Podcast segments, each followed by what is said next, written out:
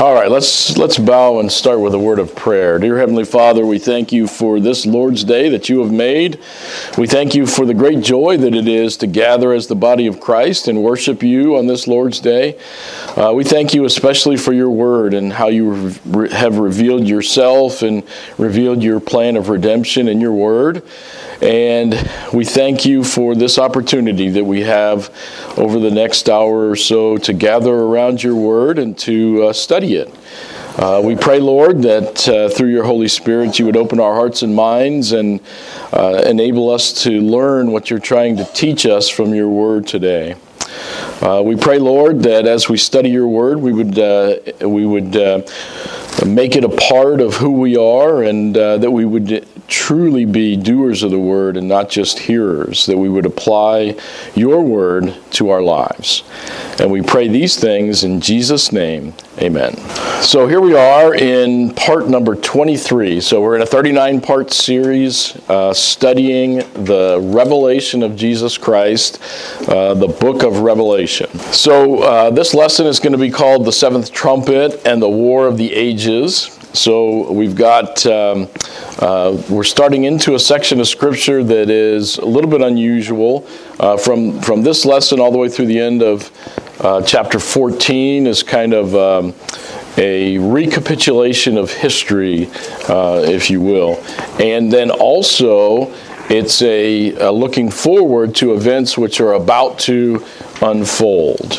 Um, and so we're going to have the War of the Ages, and we're going to have a prelude to that war here in this lesson.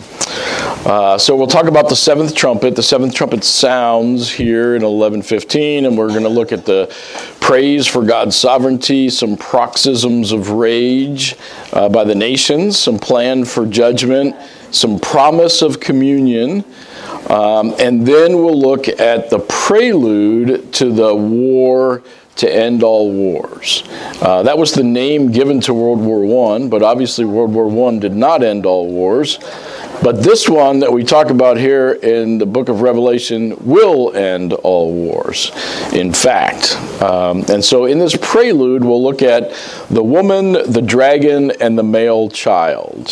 So we're going to look at the end of chapter 11 and the beginning of chapter 12 in our study today. Uh, but first, we're going to look back at, we're going to review what we did last week. So last week we looked at the first part of chapter 11, uh, Revelation chapter 11 through uh, 1, verse 1 through 14, and we looked at the two witnesses.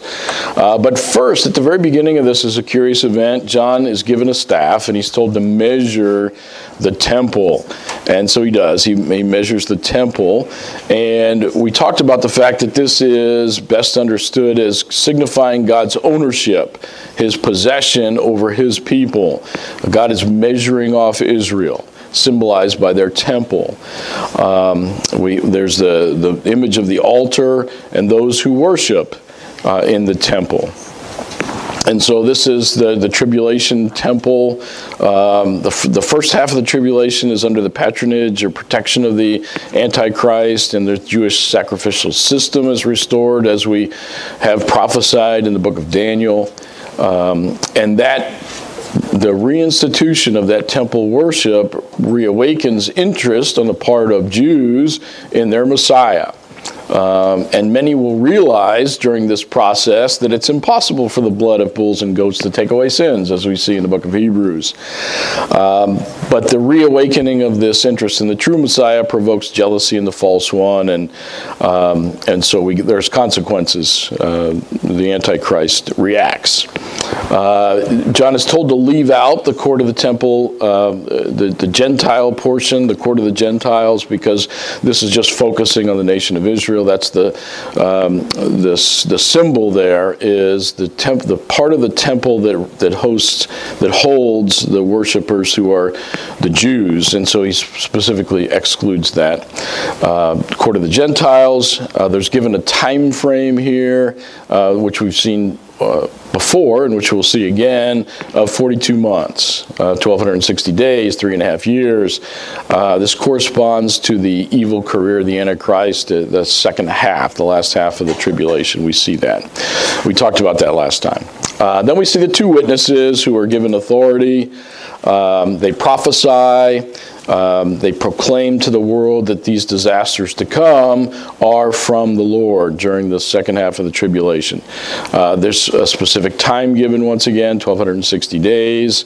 Um, they're, they're, the description that John gives here in the vision is um, taken from Zechariah chapter 4, the two olive trees and the two lampstands. And there's great speculation about who these witnesses might be. Uh, one possibility is Moses and Elijah. There are other possibilities. And we're not told for sure who these two witnesses are. They could just be two men that are not really um, tied to any previous figure. Uh, but they have uh, special, they're given authority, uh, the scripture says. And they're given particular signs, they're given particular uh, abilities. Uh, if anybody attacks them, fire comes out of their mouth. They're given the power to shut up the sky so that rain won't fall for the t- whole time of their prophecy, which is three and a half years. And they're given power to strike the earth with plagues. Uh, God protects them all the way till their, their time of ministry is finished, and then the beast uh, that came up out of the abyss. Well, this is the first reference to the beast. Uh, there are 36 references to the beast, starting with this one and, and uh, going all the way throughout the rest of Revelation, especially in chapter 13 and 17.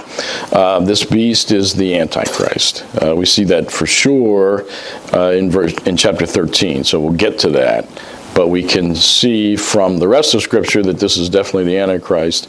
Uh, and he's described as the beast here. And the beast kills these two witnesses eventually. Um, and everybody sees it, either on TV or live stream. Uh, but it, everybody sees that these two witnesses uh, were uh, pain in everybody's backside, and then the, the beast kills them, and um, and then uh, they're just left there for three and a half days, their bodies to be seen on live TV and live stream. Um, and then the, the Dead Witness Day party uh, comes to an end when they come back to life. Uh, as we saw last time. God breathes the breath of life into them, they stand on their feet, and then God calls them up to heaven. And all of this is witnessed by the whole world live TV, live stream, witnesses are dead, Bodies lay there for three and a half days, come back to life, and ascend into heaven on live TV and live stream. Uh, so that's what we saw last time.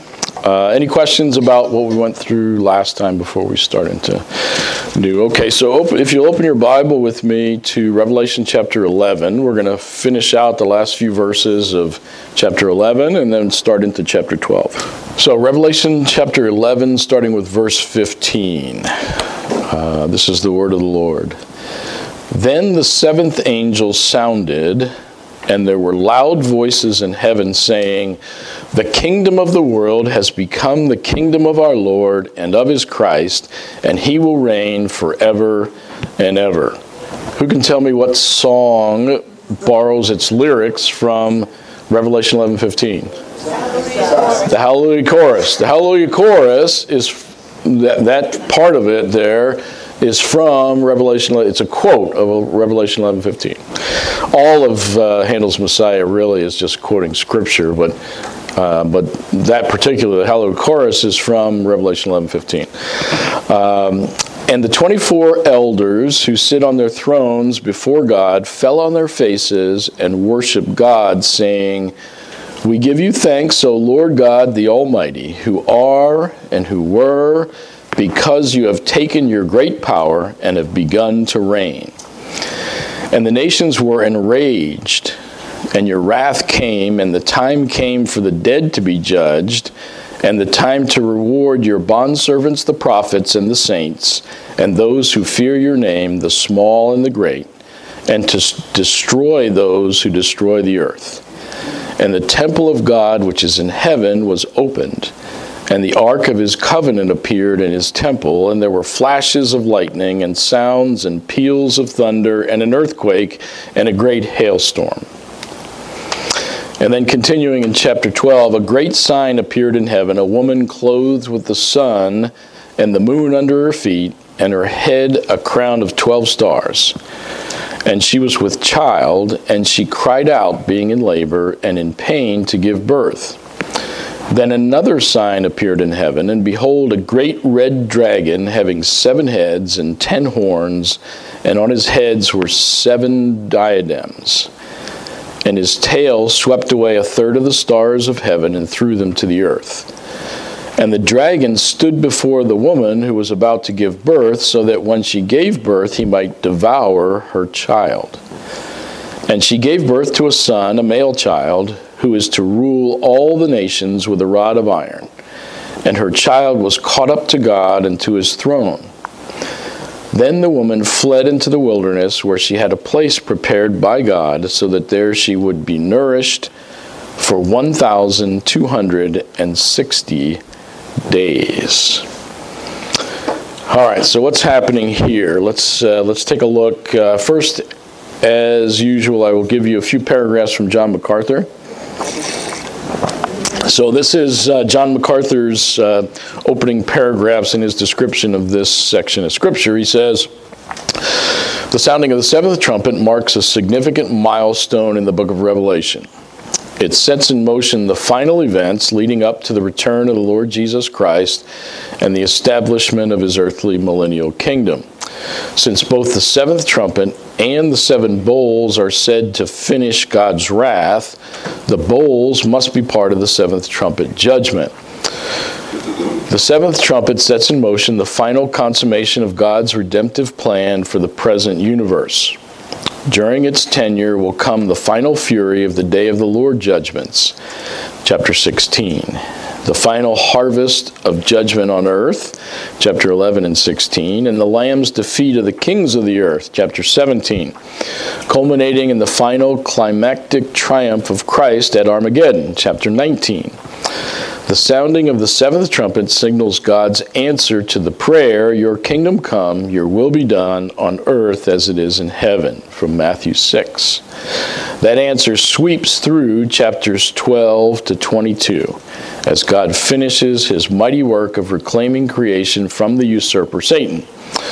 Although the seven trumpet sounds in seventh trumpet sounds in chapter 11 verse 15 the judgments associated with it are not described until chapter 15 chapters 12 to 14 are a digression taking readers back through the tribulation to the point of the seventh trumpet by a different path. They describe the tribulation not from god's perspective but from satan's the opening campaign of Satan's War of the Ages took place in heaven when he rebelled, Isaiah chapter 14 and Ezekiel chapter 28. One third of the angels foolishly and wickedly cast their lots with him. None of them could have known what the eternal consequences of their choice would be. Wanting to be like God, they became as much unlike him as possible. When Adam and Eve plummeted into corruption by choosing to listen to Satan's lies and disobey God, the human race became embroiled in the cosmic war of the ages. In fact, since the fall, the earth has been the primary theater in which that war has been fought. The final battles of Satan's long war against God are yet to be fought. They will take place in the future during the last half of the seven year tribulation period, the time Jesus called the Great Tribulation in Matthew 24. The Lord Jesus Christ will effortlessly crush Satan and his forces in Revelation chapter 19 and send him to the abyss for the duration of the millennial kingdom, chapter 20. After leading a final rebellion at the close of the millennium, Satan will be consigned to eternal punishment in the lake of fire, Revelation chapter 20. The seventh trumpet will sound near the end of the tribulation, launching the brief but final and devastating bowl judgments just before Christ's return in power and glory. Chapters 6 to 11 describe the events of the tribulation up to the sounding of the seventh trumpet. Chapters 12 to 14 recapitulate that same period describing events from Satan's vantage point. In addition, the latter section, section uh, chapters 12 to 14, takes the reader all the way back to the original rebellion of Satan at the very beginning. Uh, the chronological narrative of the tribulation events then resumes in chapter 14. So you see what he's saying here? This this digression in 12 to 14 is not, it's a departure from the chronological stepping through of events. And in fact, as we'll see in today's lesson, part of chapter 12 goes all the way back to Satan's rebellion against God at the very near the very beginning. Um, and so this, we're stepping out of a chronological series. It's important to, to see that before we launch into what we're going to talk about today. Okay, so let's go back to the scripture and go, walk through this verse by verse. Got a lot to cover today. Okay, uh, so then the seventh angel sounded, and there were loud voices in heaven saying, The kingdom of the world has become the kingdom of our Lord and of his Christ, and he will reign forever and ever. Hallelujah, hallelujah, hallelujah. so, yeah, that's the hallelujah chorus there. Um, though it's. Uh, uh, so uh, I won't be singing anytime uh, up there, up there on stage. Um, so, uh, as I mentioned, as MacArthur said in his introduction, though its effects of the earth were delayed, as with the seventh seal was delayed in chapter eight. Um, there was, there was, however, an immediate response in heaven, uh, and that response was this exhilaration. Um, that these things were about to take place. So there were loud voices in heaven, um, essentially praising the Lord and praising the fact that these events were about to take place. Um, this proclamation is connected to the effects of the seventh trumpet, even though they haven't happened yet uh, at this point in the Revelation. Uh, there's unrestrained joy that the power of Satan is to be forever broken, and Christ is to reign, reign supreme as King of kings and Lord of lords. Um, and so, with the defeat of the usurper, the question of sovereignty of the world will be forever settled. Uh, it's been settled but it's about to the culmination is about to come about. Um, and and think back during christ's earthly ministry one of the things that satan offered christ was all the kingdoms of the world remember? And so um, jesus refused uh, at that time to do it on Satan's term and in the wrong time, but he's going to take those kingdoms in his, in his own terms in the right time uh, here in these events in Revelation. Uh, the use of the singular term kingdom of the world, not kingdoms of the world, but kingdom of the world, introduces an important truth. All the world's national, political, social, cultural, or religious groups are in reality one big kingdom under one king. Uh, that king is known in Scripture by many names and titles the adversary, 1 Peter, the evil one, John 17, the God of this world, 2 Corinthians 4, the prince of the power of the air, Ephesians 2, the roaring lion, 1 Peter 5, the ruler of the demons, Mark 3, the ruler of this world, John 12, the tempter, 1 Thessalonians 3, and most commonly the devil and Satan. Um, though God sc- scattered this kingdom at the Tower of Babel in Genesis chapter 11, Satan still rules over the pieces.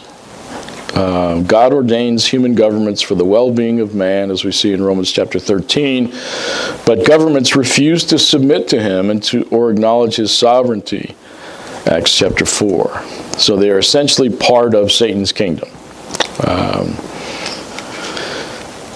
so uh, then we see some other interesting facts. The, uh, the tense of the verb, ginomai, um, translated has become here, uh, is what Greek grammarians refer to as proleptic aorist. That's a really weird, uh, really weird uh, word, but it's a tense in Greek that means an event that's in the future, but it's so certain that it's spoken of, can be spoken of as if it's already taken place. Um, and so has become, that tense in Greek means it's a future event, but you can talk about it in the past tense as if it's already happened because it is so certain. Um, and Greek is a language which is very rich in these tenses that we don't really have in English, and this is this is one of them. Uh, and so, though this event is future from the point of the progress of John's vision so far, uh, it's so certain that the verb form used views it as an already accomplished fact using this particular Greek um, tense. Uh, we also have the phrase the kingdom of our Lord and of his Christ, which emphasizes two realities. Kyrios, Lord, usually refers to Jesus throughout the New Testament. But in the book of Revelation, up to this point, it's typically been used of God the Father, that Greek word, Kyrios. Um, and this emphasizes their equality of nature. Um, this phrase also describes the kingdom in its broadest sense, looking forward to divine rule over the creation and of the new creation. Uh, so this is there's rich text in here uh, in this particular passage of scripture that, that gives us theological truths if we're willing to look there. Um, no differentiation is made between the earthly millennial kingdom and the eternal kingdom. Um, as Paul did, for example, in 1 Corinthians 15, he did make a distinction. Here, no distinction is made between the millennial kingdom and the uh, and the new heavens and the new earth. So the end of so what that tells us, I think, is that the end of the thousand years, the millennial kingdom will merge into the eternal kingdom. Uh, Christ starts to reign at the beginning of that millennial kingdom, and he never stops reigning. He reigns and reigns and reigns and reigns. Millennial kingdom moving right into the new heavens and the new earth. Once the reign of Christ begins, it changes form perhaps, but it never ends and is never interrupted. And that's why the everybody in heaven is so excited about what's what's about to happen. The reign of Christ is going to begin and it's never going to end. Uh, the glorious truth that the Lord Jesus Christ will one day rule the earth permeates scriptures, not just here. Uh, the Song of Moses in Exodus 15 uh, indicates that as far back as the Pentateuch, uh, the books of Moses, the scripture anticipated the moment when the Lord Jesus Christ would become the King of the world. And it continues throughout scripture. You see in Psalm 2, Isaiah 2, Daniel 2, Daniel 7, Micah 4. Um, we have this looking forward to the day when Christ will reign as King of kings and Lord of lords. And now it's about to happen with the sounding of the seventh trumpet, and everybody in heaven is really excited about it. Um, and so, to sum up, this the day of the Lord and the coming of Christ's earthly kingdom. Zechariah wrote, Zechariah 14 9, and the Lord will be king over all the earth, and in that day the Lord will be the only one, and his name the only one. And so Zechariah 14 is a long description of the day of the Lord, but the end of that description puts it that way. And that's a good way to put it. The Lord will be the only one, his name will be the only one on that day. And everybody in heaven's really excited that they've finally gotten there at this point in the in the revelation anyway. Uh, then uh, verse 16 continues, and then, and, and, so we've seen the 24 elders before, and the 24 elders who sit on their thrones before God fell on their faces and worship God, saying, We give, give you thanks, O Lord God, the Almighty, who are and who were, because you have taken your great power and have begun to reign. So the elders are just as excited about it as everybody else. So, who were the elders? What did the elders represent?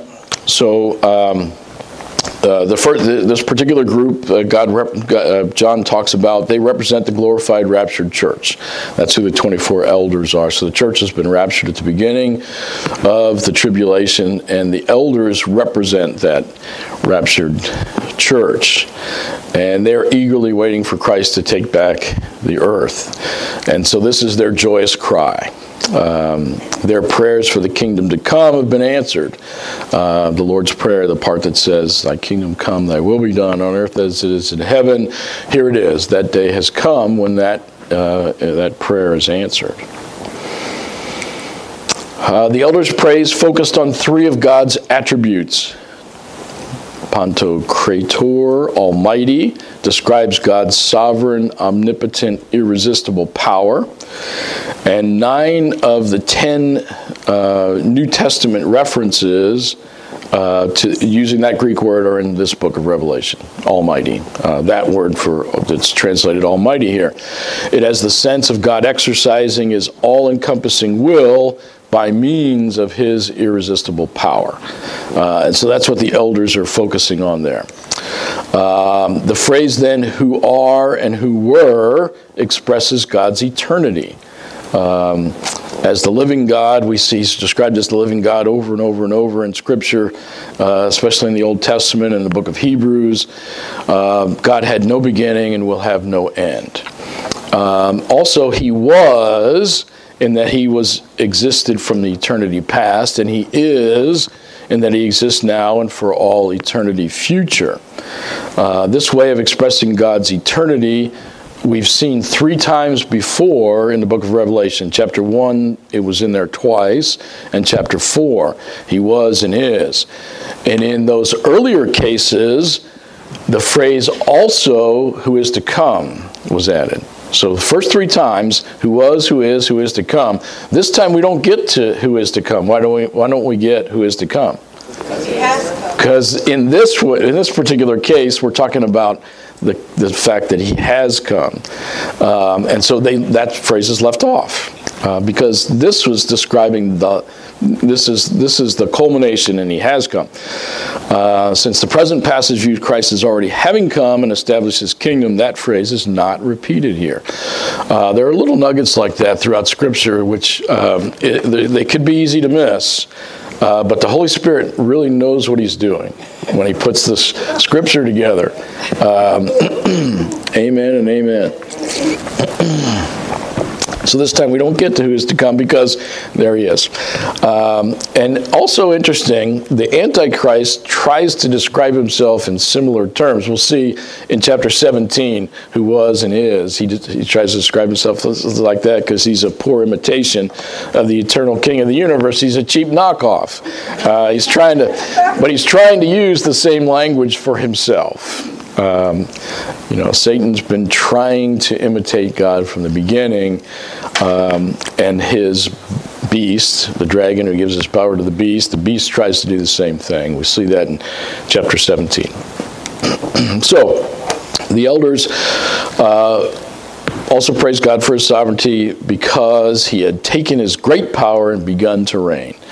Um, and so, this, uh, you have taken, lambano, um, is in the perfect tense. And the perfect tense in the Greek means you started something, and whatever that something is goes on forever. So you have taken um, that, the way that Greek is structured means you've, you've taken this, you've taken the reins, this, this great power, and begun to reign, and you will reign and reign and reign and reign, and it'll never end because that's what the Greek perfect text uh, tense means uh, here in that sense. Um, and then, just as an aside, um, there are sometimes attempts to you to interpret this as the church reigning, um, and and I think that that doesn't do justice to what this scripture is talking about.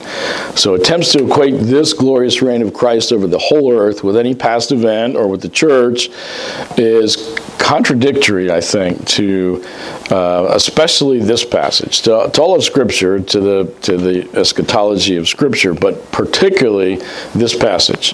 There's no way this text can be fulfilled except by the universal reign of Christ over the whole earth, going on forever and ever and ever and ever and ever, uh, as the prophets had predicted for so so long. Um, okay, continuing. Uh, so so what's the response? So that's so we've seen the response in heaven to the, the fact that this is going to be the culmination and the reign of Christ and it's going to go on forever and ever. What's the what's the reaction of the nations? So we see here in verse 18, and the nations were enraged. And your wrath came, and the time came for the dead to be judged, and the time to reward your bondservants, the prophets, and the saints, and those who fear your name the small and the great, and to destroy those who destroy the earth. So the tre- seventh trumpet vision reveals um, no, that they're no longer afraid. So in, in, chapter six, we saw that people were terrified by what had happened in the um, in the seal judgments and the first few trumpet judgments. Um, but now the nations are defiant and enraged at the prospect of Christ's kingdom being established over the whole earth. So the verb orgizo, uh, translated were enraged, uh, that Greek word suggests deep seated, ongoing hostility. Uh, so that Greek word doesn't mean a momentary emotional fit of temper. It means a settled, burning resentment against God. Um, it's it's really um, they're in a bad. Uh, they've put themselves in a in a bad position. Not, not this is not a um, a temporary discontent. Uh, that this Greek term has the has this this deep seated hostility. Uh, and connotation to it. Um, it, it the nations have turned on God and they are set and determined in their opposition against God. That's what the scripture is telling us here. Uh, eventually, they will assemble armies to fight God in chapter 16, and we'll see the culmination of that in chapter 20. Uh, with no desire to repent of sin, uh, angry resentment and hostility against heaven uh, will drive the nations to gather for their destruction at Armageddon. Um, so they are set against God. Uh, so those unbelieving rejectors will have wasted their opportunity to repent at what they acknowledged as God's judgment back in chapter 6. Uh, now we've seen that it's likely, based on what we've seen in the past, that there are some that repent. Uh, but by this point, the vast majority have set their face against God, um, plunge into the depths of hostility and rejection to be punished eventually uh, in eternal hell. So, the coming of God's wrath, uh, like the coming of Christ's kingdom, is so certain that it's once again spoken of as already having happened. Your wrath came. It's the same Greek tense, that it's something that's still in the future but it's described with this Greek tense saying that it's so certain that you treat it as if it had already happened. Same Greek tense, tense once again, with his wrath. So the coming of the kingdom is described that way. The coming of God's wrath is also described that way. Uh, the verb erchomai, uh, it translated came, is another of this same Greek text, uh, same Greek tense. It's a future event treated as if it was uh, had already happened. Um, and so those who think that a loving God will not pour out his wrath on them cling to a false and dangerous hope. That's a bad place to be in. Uh, thinking that uh, God is love, and so therefore he, he's not going to, uh, uh, he, he's not also uh, consumed with wrath against unrighteousness, um, it, it, pretending that those things are, are not um, compatible and that God is only love and he's not, uh, he's not a judge as well is a dangerous uh, false belief. Um, uh, that, that God will one day judge unbelievers is a constant theme in Scripture, uh, not just here, but uh, Old Testament as well. Uh, Isaiah 24, 26, 30, Ezekiel 38 and 39 make clear from Old Testament times all the way forward that God will judge unbelievers. Um, and so, not only will the seventh uh, trumpet signal the outpouring of God's wrath on earth, but it will also indicate the time has come for the dead to be judged. Uh, very interesting. Uh, time here translates kairos, uh, which refers to a season, era, occasion, or event. So it's it's the season for judging the dead, is what it's saying here. Uh, the establishing of Christ's kingdom will be a fitting time for the dead to be judged. So remember, we're talking about these events which are about to happen, the establishment of His kingdom, um, and it's also then time or the season or the occasion, the right occasion for uh, the judging of the dead. And uh, there's a list there of um, judging the dead and then also rewards. Um, and so judgment will uh, first be, uh, first of all, be the time for God to reward his bondservants, the prophets, the saints, those who fear his name, small and great.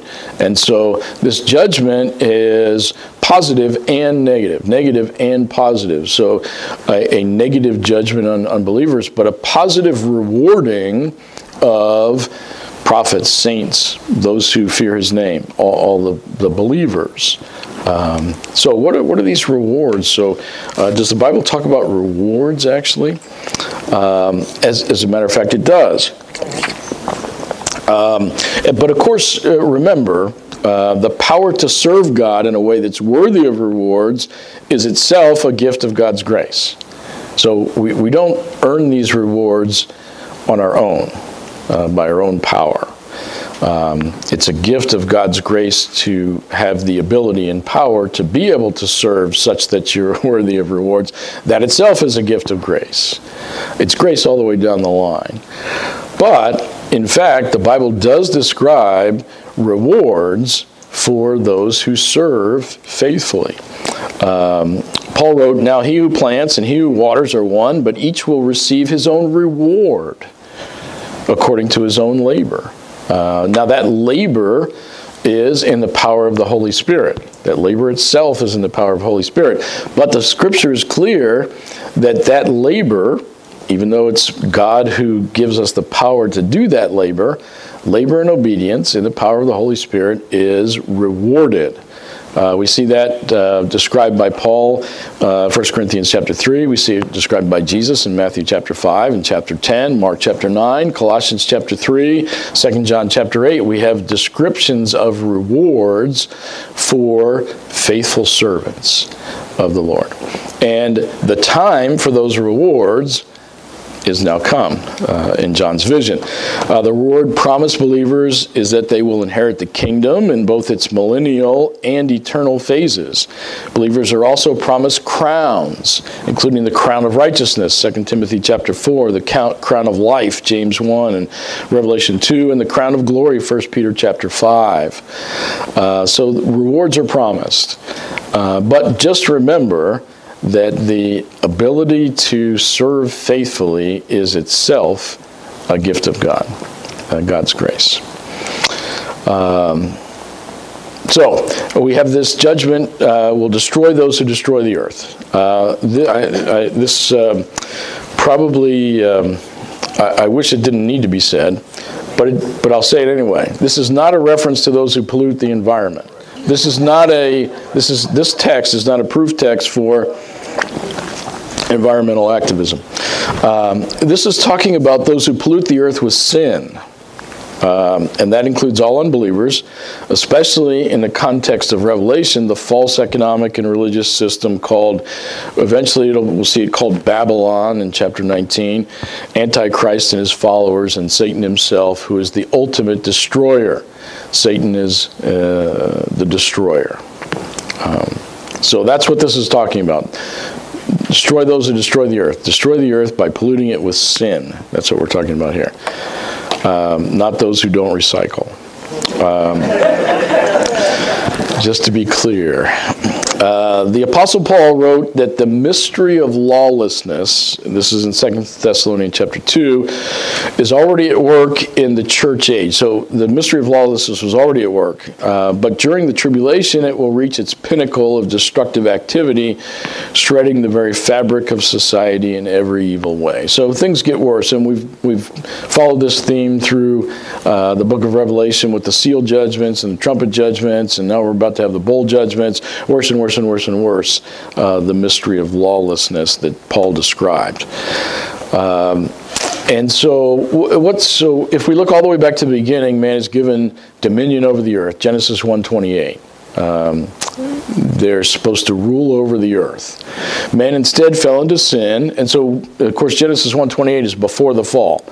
So the dominion mandate, dominion over the earth, man is given dominion of the earth as the pinnacle of God's creation before the fall. Um, and then man falls into sin, and throughout history has continually corrupted the earth instead. Um, when that corrupting reaches its apex, God will destroy the earth and create a new one. We'll see that in Genesis chapter 21. We'll get a new heavens and a new earth. And we've seen that as a theme in Scripture going back to Isaiah. Uh, we also get a description of it in 2 Peter chapter 3.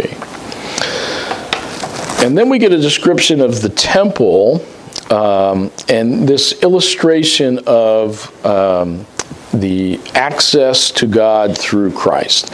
And so this is a word picture here of this vision. And the temple of God, which is in heaven, was opened, and the ark of his covenant appeared in his temple, and there were flashes of lightning, and sounds, and peals of thunder, and an earthquake, and great hailstorm.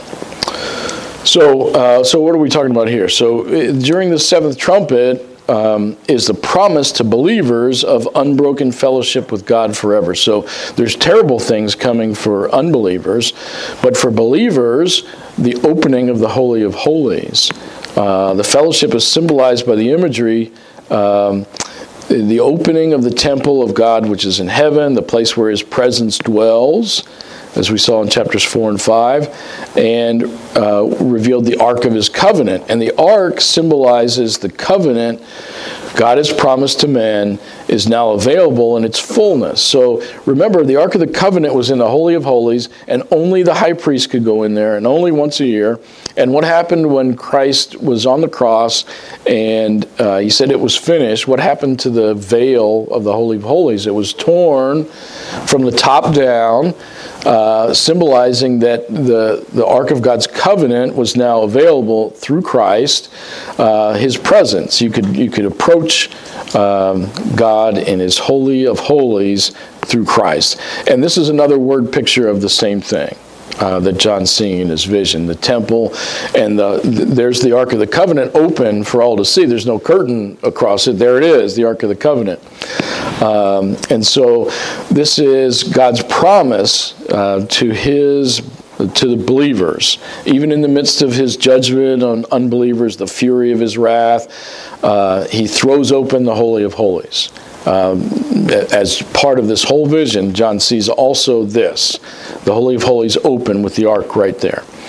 Um, and draws drawing believers into his presence. So um, the ark symbolizes God's communion with the redeemed because it was there that blood sacrifices were offered to atone for men's sins, and uh, and so Christ's sacrifice had uh, had, had satisfied um, uh, a propitiation for God's wrath once for all time, and there's the ark open for all to see. Uh, so it's a great word picture. Um, we get both. We see God's wrath. We also see there's the Ark of the Covenant open to all who come through Christ. Um, and of course, we also get earthquake, lightning, and hail again as we've seen many times, uh, associated with God's wrath earthquake, lightning, sounds, peals of thunder, and hailstorm. Okay, so, uh, but along with the ark, uh, there were flashes of lightning, sounds, peals of thunder, uh, similar events associated with God's uh, majesty and glorious heavenly throne. We saw in chapter 4. Uh, we saw in, also in chapter 8. We'll see again in chapter 16 uh, that associated with his judgment come peals of thunder, lightning, and earthquake and hailstorms.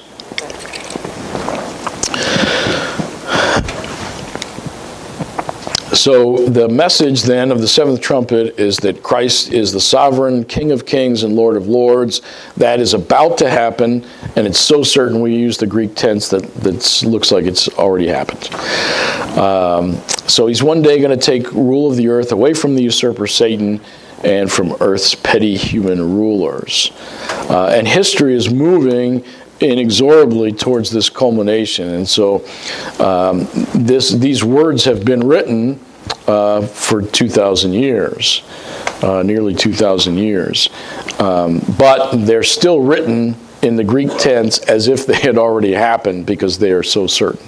This is where history is leading, uh, is the, the, the uh, the teaching of all of Scripture pointing forward to this event in the future.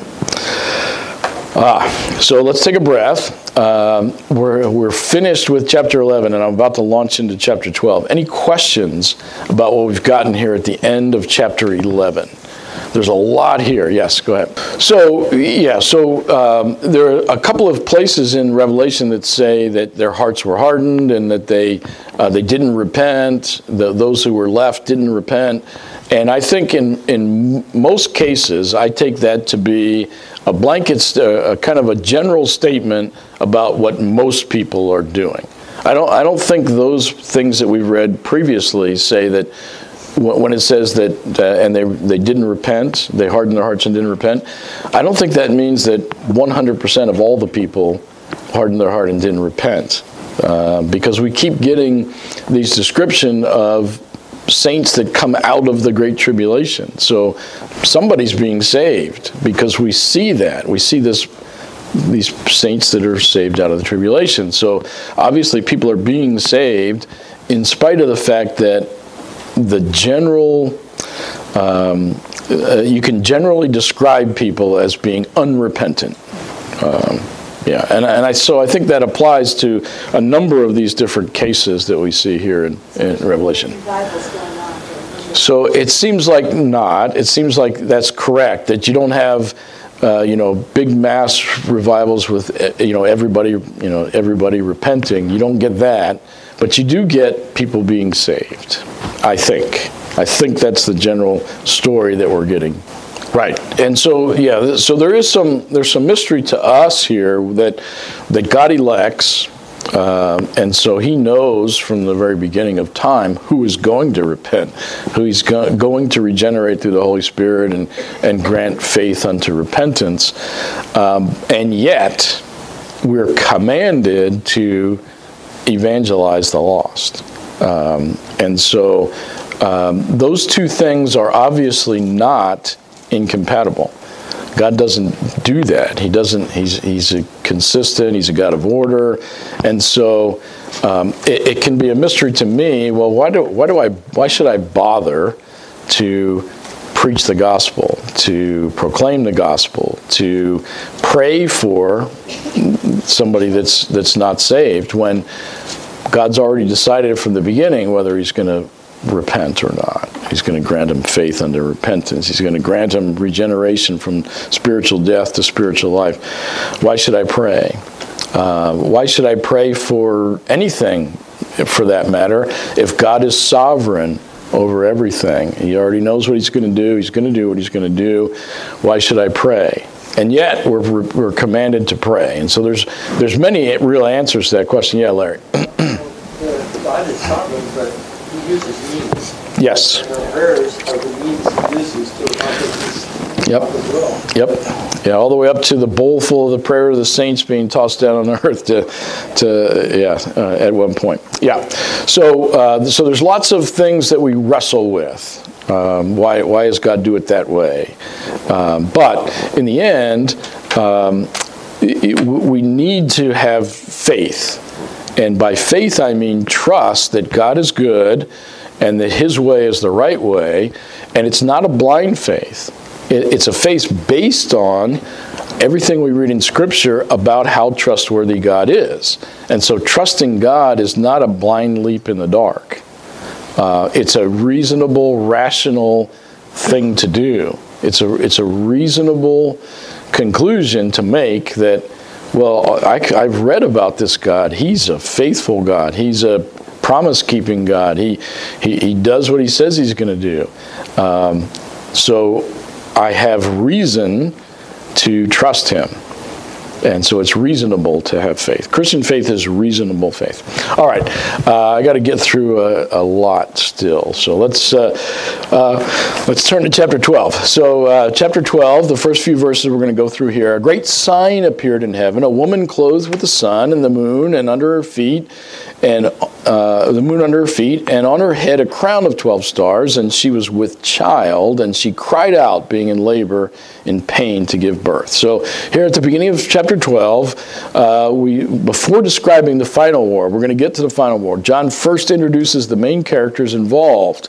The woman is Israel, the dragon is Satan, and the male child is Jesus Christ. I'll just clear that up from the very beginning. Uh, the first thing John saw in his vision was a, a great sign. Uh, the first of seven signs that we're going to get in the last half of Revelation. We'll get a sign here in uh, chapter 12 and chapter 13. We'll get two more in chapter 15 and chapter 16 and chapter 19. We'll get these great signs. And uh, the, the Greek word is mega, which, uh, which we use in, in English. Mega, great. Uh, it appears repeatedly in this vision. Mega, mega, mega, mega, mega. Everything John saw seemed to be huge, either in size or in significance. Everything is described as mega, great. Um, uh, sign describes a symbol that points to a reality. So, uh, the literal approach to interpreting Scripture allows for the normal use of symbolic language, but understands that it points to a literal reality. So it's a symbol that points to something real. Um, in this case, the description plainly shows that the woman John saw was not an actual woman. Uh, we'll see that when we get to verse 17 for sure. Uh, the woman is the second of four symbolic women identified in Revelation. The first was an actual one, but had a symbolic name, Jezebel, in one of the letters to the churches. Uh, she was a false teacher and symbolizes paganism. Uh, so this is the second one. The third one is depicted as a harlot and appears in uh, Revelation 17, and she represents the apostate church. The fourth woman will be described in Revelation chapter 19 as the bride of the Lamb and represents the true church. So this is woman number two out of four symbolic women.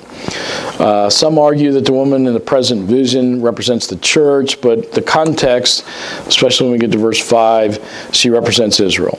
Uh, the Old Testament pictures Israel as a woman, the adulterous wife of the Lord in Jeremiah and Ezekiel and Hosea, uh, whom God will ultimately restore to himself, Isaiah chapter 50.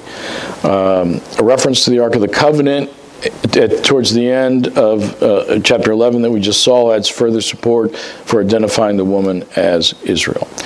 Uh, so Israel's presence in the 70th week of Daniel's prophecy is in keeping with God's promise to her of a kingdom, Isaiah 65, Ezekiel 37, Daniel chapter 2, Zechariah chapter 8, and also national salvation in Zechariah 12 and 13, uh, and then Romans 11.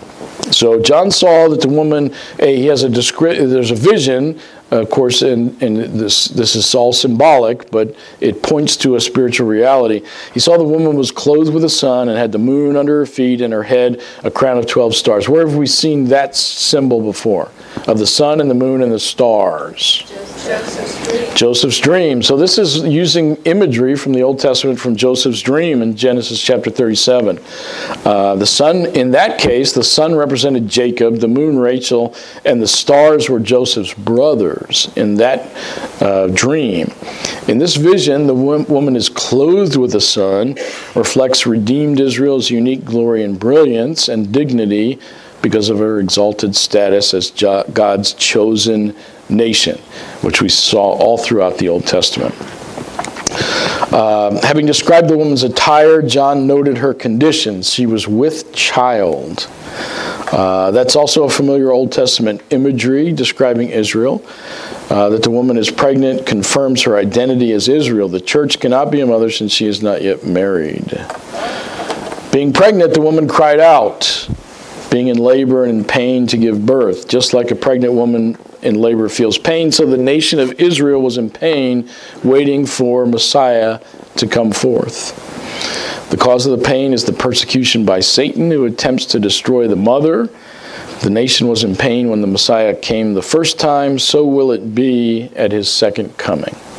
Pain for the nation of Israel, represented by this woman.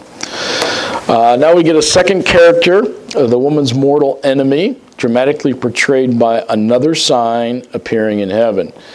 Um, we'll, we'll get to verse 9. We're not going to cover verse 9 today, but verse 9 clearly identifies the great red dragon as Satan. Um, Satan, of course, is not an actual dragon any more than Israel is an actual woman, uh, but a malevolent spirit being a fallen angel. So these are symbols pointing to a reality. It's uh, the, the woman symbolically points to the real nation of Israel. The red dragon symbolically points to the real Satan. Um, so the symbolic language describes him, uh, pictures the reality of his person and character. Um, only in Revelation is Satan described as a dragon. Uh, before that, he's called, among many other names, a serpent. And he appears, of course, as a serpent in Genesis chapter 3 and described as a certain uh, serpent by Paul in 2 Corinthians chapter 11. Uh, so a dragon is much more terrifying, and nobody likes snakes, but a dragon is even more terrifying, especially one with seven heads. Um, so that's what John sees. He sees a dragon with seven heads uh, and ten horns. Um, so in the Old Testament, the same Hebrew word translated dragon, Isaiah 27 and 51, is also translated monster or sea monster in Genesis 1, Job 7, Psalm 74, 148, many different passages. That same word Um, and so remember, so how do we figure out what a uh, what a Greek word means when we're talking about the Old Testament? How do we know that? From the Septuagint. So there's a Greek translation of the Old Testament that the Jews did before the time of Christ. And so we can look, we can find Greek words in the New Testament and look at the Septuagint to see if they appear in the Old Testament, those same Greek words.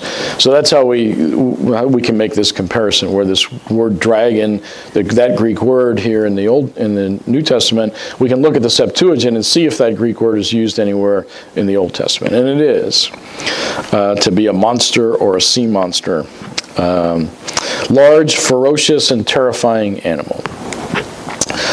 Um, let's see. Um, then the dragon is further described as having seven heads and ten horns, and having seven diadems on the seven heads. So, a seven headed monster that rules the world with crowns.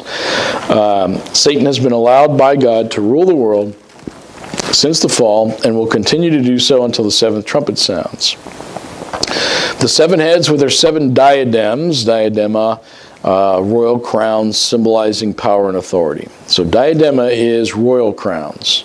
Uh, not a victor's crown as we saw previously. It's a different Greek word. This is royal crowns with uh, symbolizing power and authority. Uh, represents seven consecutive world empires running their course under Satan's dominion Egypt, Assyria, Babylon, Medo Persia, Greece, Rome, and the Antichrist future empire. Um, so there's some speculation there obviously, because those these empires are not listed here. Uh, but we do have uh, some descriptions of the future Antichrist empire in chapter 17, and we have had uh, prophecies about various empires um, throughout Scripture as well. And it's obvious that God has used secular nations pagan nations as uh, to do his will, uh, to execute his judgment in the past. But we will get a final kingdom ruled by the Antichrist, and the, the speculation about the ten. Um, we get a description of what looks like a 10 nation confederacy, let me put it that way. Uh, the 10 horns represent the kings who will rule under Antichrist. We'll see that in chapter 17. And we get a, a prediction of it all the way back in Daniel chapter 7. So, Satan's evil uh, influence is not limited to the human realm, of course, but extended first into the angelic realm. And so, as I mentioned at the very beginning, uh, this section, chapter 12 to 14, is kind of a digression, and it describes events going all the way back to the beginning this sweeping of the third of the stars from heaven goes all the way back to Satan's fall. And so we've stepped out of a strict timeline that's going through uh, events at the end times, and some of these descriptions go all the way back to the beginning. Um, and so this picture of the dragon's tail sweeping a third of the stars from heaven, that's a reference to um, the Satan's angels, Satan's fallen angels, um, the, this um, uh, the idea that when Satan fall, fell, he took a third of the angels with him. Um, so these stars are uh, were originally belonging to heaven, and that's their proper abode. But these angels depicted symbolically as stars, and we've seen that before. We saw in Revelation chapter nine. We see in Job chapter thirty-eight as well. Um, this is uh, the symbol. These stars symbolize fallen angels. Uh, so we get the description in Isaiah chapter 14 of Satan's fall, also Ezekiel chapter 28, uh, and we see this repeated again that he swept a third of the angelic host with him. And along with their defeated leader, those evil angels were cast from heaven to the earth. So they threw them to the earth. Um, and so there's your seven headed dragon there. That's the best picture I could find. It's a little blurry. So it's a seven headed dragon there. And notice that one of the heads has got three horns on it so that you can get up to 10, I guess. Is that right? No, that's would still only be nine. Uh, some one of them, one of the others must have two. Oh yeah, one of the others has two. Good. So there's ten horns there. Uh, seven heads, ten horns, seven crowns. Uh, the pregnant lady standing there, the dragon getting ready to devour the child. Uh, notice his tail is, is, sweeping stars out of the sky. Um, so this is kind of something, John's seeing something, some vision that symbolizes Israel and the and Satan, but it's in the form of this fantastical uh, these fantastical symbols. Um, and so then we see that the dragon is standing before the woman, and the dragon stood before the woman at, who was about to give birth, so that when she gave birth, he might devour her child. She gave birth to a son, a male child, who is to rule all the nations with an iron rod, and her child was caught up to God and to his throne. So, what are we seeing here? Um, we're seeing that uh, Satan has spent all of history uh, tr- trying to persecute the people of God. So, Abel was righteous, obedient man, so Satan prompted Cain to kill him. Uh, we had this uh, bizarre event in Genesis chapter 6 of uh, Satan trying to uh, corrupt mankind. During the period of the judges, Satan used Israel's pagan neighbors to try to destroy them. During the divided kingdom, the messianic line, the, the, the line from David to Christ, uh, twice dwindled, dwindled to one child uh, almost almost wiped out. Just one one person left. Uh, still later, Satan inspired Haman to undertake a genocide against the Jews. So Satan has been trying to to destroy the the Jew the the God's people. Um, all the way back to Abel and all the way forward through the nation of Israel, uh, Satan has been desperately trying to destroy them. Um, and so here, and here he is depicted as trying to destroy the child that Israel's giving to birth to, the one special child that Israel's giving birth to. So he failed to wipe out God's people all, all along throughout history, and he's, he's def, desperately attempting to murder the Messiah himself. Um, and so Satan attacked Jesus through Herod, who attempted to kill the baby Jesus. So th- that's what this is symbolizing here. At the outset of the Lord's earthly mis- ministry, Satan tempted him to mistrust God. Uh, he tried to use the people of Nazareth to kill Jesus, uh, but he passed through their midst. Um, his attempts, Satan's attempts all along to try to uh, pervert or uh, kill Jesus during his earthly ministry all failed uh, because his hour had not yet come. Uh, and then even the devil's seeming victory at the cross was really his ultimate defeat. And that uh, that's described in Colossians chapter 2 and Hebrews 2 and 1 Peter 3, 1 John 3, over and over again that what seemed like Satan's victory um, turned into his ultimate defeat. Um, and so, in spite of Satan's relentless efforts throughout history, what we've, we've, we've seen described, Israel still gives birth to the Messiah. The Messiah is still born, the male child. So the male child is the Lord Jesus Christ. Uh, the fulfillment of prophecy, going back to Genesis 3:15, uh, son of Abraham, uh, a member of the tribe of Judah, and a descendant of David. The, all the prophecies of who the Messiah would be, uh, Jesus fulfilled, and he's born in spite of the efforts of the dragon. The dragon has been trying to prevent this all the way from the very beginning all the way up to during Jesus' uh, earthly ministry. He's trying to kill the child that Israel's giving birth to. Uh, so, this is a recapitulation of, really all of history here. So, we've stepped out of a uh, minute by minute description of what's happening in the end times, and we've looked back all the way to the very beginning of Satan's fall, and we've and now we're talking about the incarnation, uh, Jesus' birth and earthly ministry. Um, so um, Satan's unable to prevent it, uh, nor will Satan be able to hinder Christ's coronation. He will rule all the nations with an iron rod, it says here, during his earthly millennial kingdom.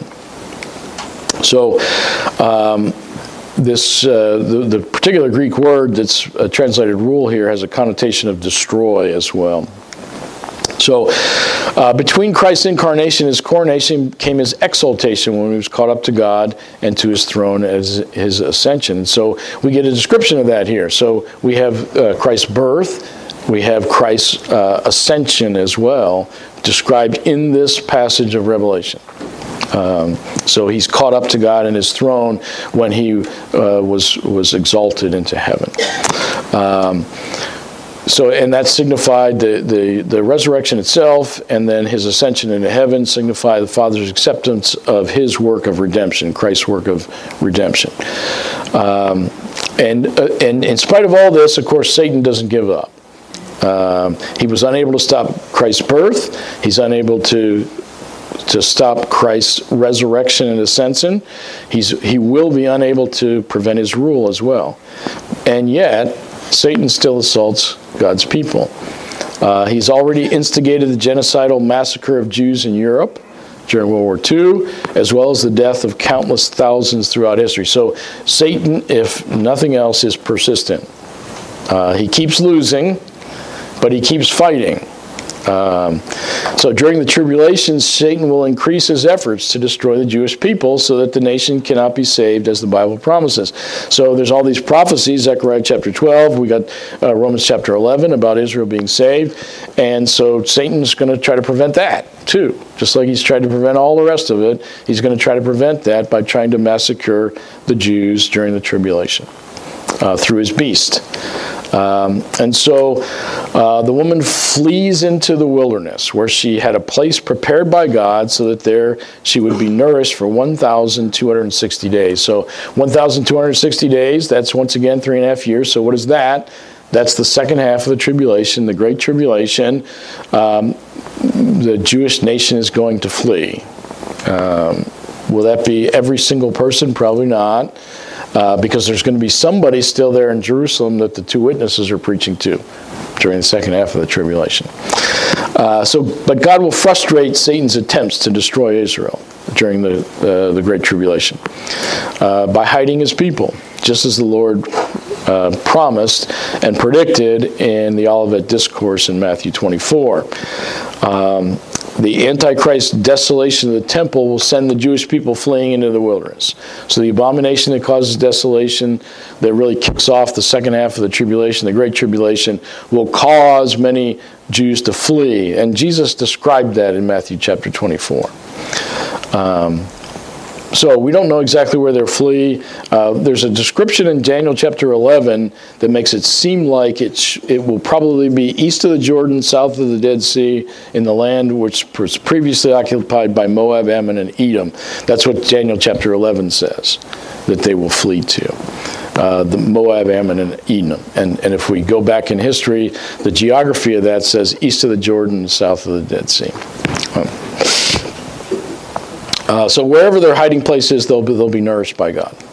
Um, so, uh, oh, we've run out of time. I apologize. So uh, let me just um, uh, stop. I'll stop there.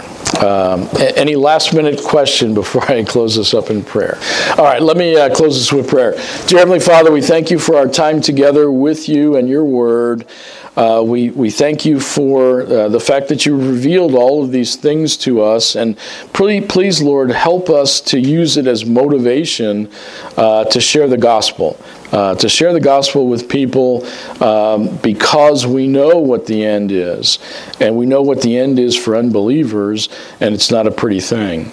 Uh, help us to use that as motivation, Lord. We thank you for the opportunity we have now to worship you as a corporate uh, body of Christ and pray that our worship will be acceptable in your sight. And we pray these things in Jesus' name. Amen.